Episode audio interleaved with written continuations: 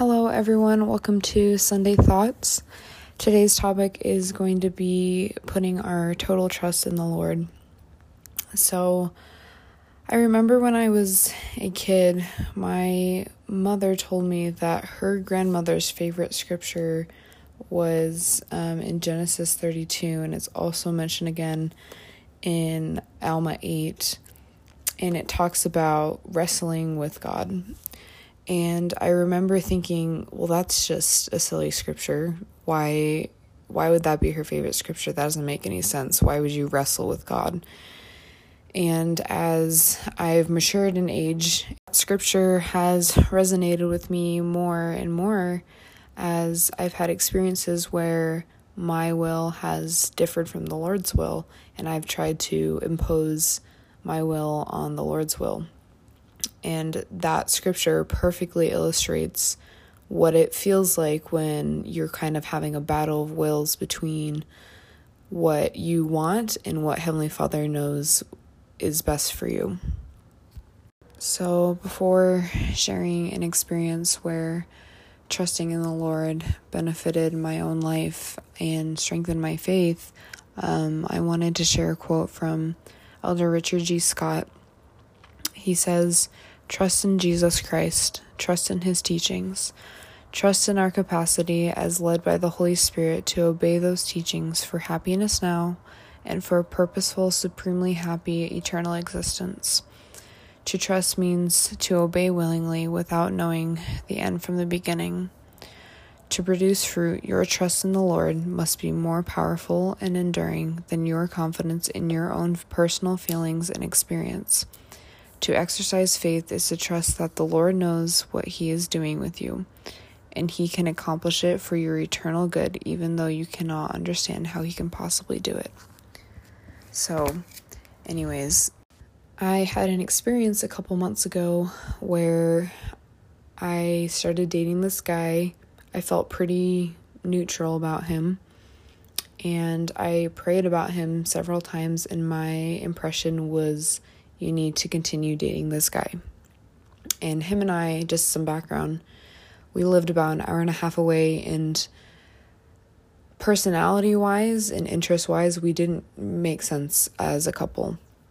But I followed what Heavenly Father asked me to do, and I continued to date him. And later on in that relationship, we had some disagreements and I did not want to date him anymore. And I kept asking Heavenly Father, hey, can I please leave? I don't want to do this anymore, you know? And he kept saying, I want you to keep dating him. I want you to keep dating him. And so I did. I consulted the Lord a couple times and I really sat down and evaluated and asked him, hey, I will do what you want me to do. If you want me to keep seeing him, then I will. If you want me to break up with him, then great, let me break up with him. And he said no. He said, I want you to keep dating him. I said, okay. And I asked him seriously three times if I could walk away, and he told me no every time. And the last time that he told me was on a Friday, and then the guy I was sitting seeing broke up with me on the following Saturday. And I remember just being like, Heavenly Father, what in the world? I I don't understand. Why did I have to do this? Why did you keep telling me to date this guy? I don't understand. This doesn't make any sense. I don't see why you asked me to do this. Why would you ask me to continue to date this guy when I wanted to leave and you knew that we were going to break up anyways? I didn't it didn't make any sense to me. So fast forward to the morning after we broke up, I was talking to my roommate at the time and the process that I had to come to the Lord and ask him what he wanted me to do, she needed to hear. And so I figured that was that was my answer, right? That's why I needed to keep seeing him is because I needed to learn how to ask Heavenly Father what I should be doing, get some revelation, and then also be willing to align my will with the Lord's and do what He asked me to do. So I was like, great, okay, this is this is to benefit my roommate, and that's okay. I don't mind being an answer to someone else's prayers, you know, that's it's okay. But turns out that was not the reason at all. I mean, that was a sub reason. But we ended up having a discussion, her and I, a long spiritual discussion, and she invited me to go to preach my gospel with her family. And so I did, and it was a lovely conversation with her family until the very last comment of the discussion. It was from her brother, and he told a story about when he was on his mission. He had this overwhelming feeling from the spirit that he needed to go and talk to this lady that he saw on the street. And so, of course, he did. And just like the hundred of other people that he talked to before, she immediately shut him down. And he was so confused. He was like, I don't understand, Heavenly Father, why did you ask me to do this? She just shut me down. Why did I feel so strongly that I needed to go and speak to her? And his response pierced my heart um, when he was evaluating that experience because it was an answer to my prayer to know why Heavenly Father asked me to keep dating that guy. He said that sometimes the Lord will test his instruments. He will test us to see if we will do what we he asks us to do for when the timing is right. That way he can know with a surety that we are ready to receive a certain blessing because we have already proven that we will do what he asks us to do even if it does not make sense. Heavenly Father, let me know the reason why through the Holy Ghost confirmation in my heart. And with that knowledge, I was able to walk away from that experience with complete peace of mind. And I also walked away from that experience knowing that I did what Heavenly Father asked me to do, even if it didn't make sense. And because I had trusted in Him, He rewarded my obedience by letting me know the why. And so I was able to have my faith renewed and restored, that Heavenly Father knows what's best for me. And also, I had complete peace of mind that I did what I needed to do and that there was a purpose for it.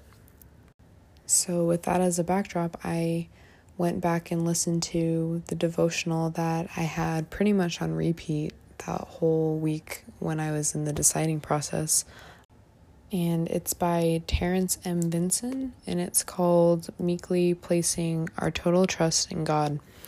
And one quote that stood out to me he says, We encounter hardships and challenges in life. We can sometimes feel like we are careening out of control down a mountainside, beset with hidden obstacles. But God has been there and done this before, so why not put our total trust in Him? He who knows exactly how to handle it. Or do we think that we know best and set aside His counsel and try to go it alone? We need to put our absolute trust in God and submit our will to His. And when we don't shift in our seat and we are one with Him, He will carry us to our goal. I just think it's so important to remember when we are making decisions or, you know, maybe feeling like we are out of control that we know what will make us happy, but only Heavenly Father knows what will make us the happiest. And with that being said, He also will not keep us from the things that will make us divine and polish us so that we are able to return to Him.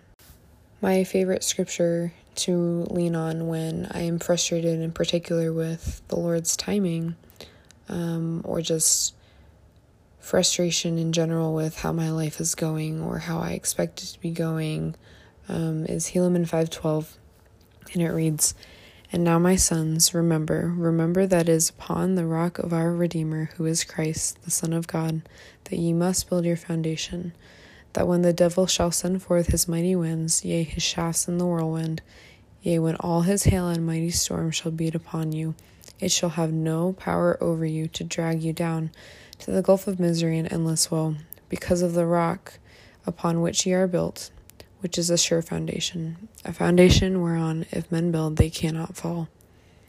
And that scripture is so important to me because as I look back on my life, I've seen my choices be redirected um, by the hand of the Lord. And every single time that's happened, my life has been blessed beyond measure. And the part I like most about that scripture is the very end that says, A foundation whereon if men build, they cannot fall. Meaning, if our lives are dedicated to the Lord and we are all in with our relationship with Him, it is literally impossible for us to fall or falter. Now, I know firsthand that the day to day can be incredibly difficult when we feel like things aren't going our way, but we do have the privilege of relying on the Lord to be there with us so that we will not be alone when we are walking through times that seem more trying.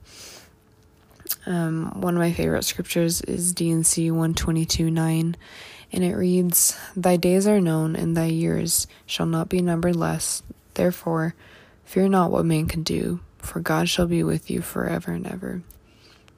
Um, Elder Eyring also says, We never need to feel that we are alone or unloved in the Lord's service because we never are. We can feel the love of God. The Savior has promised us angels on our left hand and our right to bear us up, and He always keeps His word. I can bear witness that the Lord knows us individually, and if we let Him, He will direct our lives to be blessed beyond our wildest imagination. And in times of uncertainty, He will be there to carry us until we are able to walk on our own.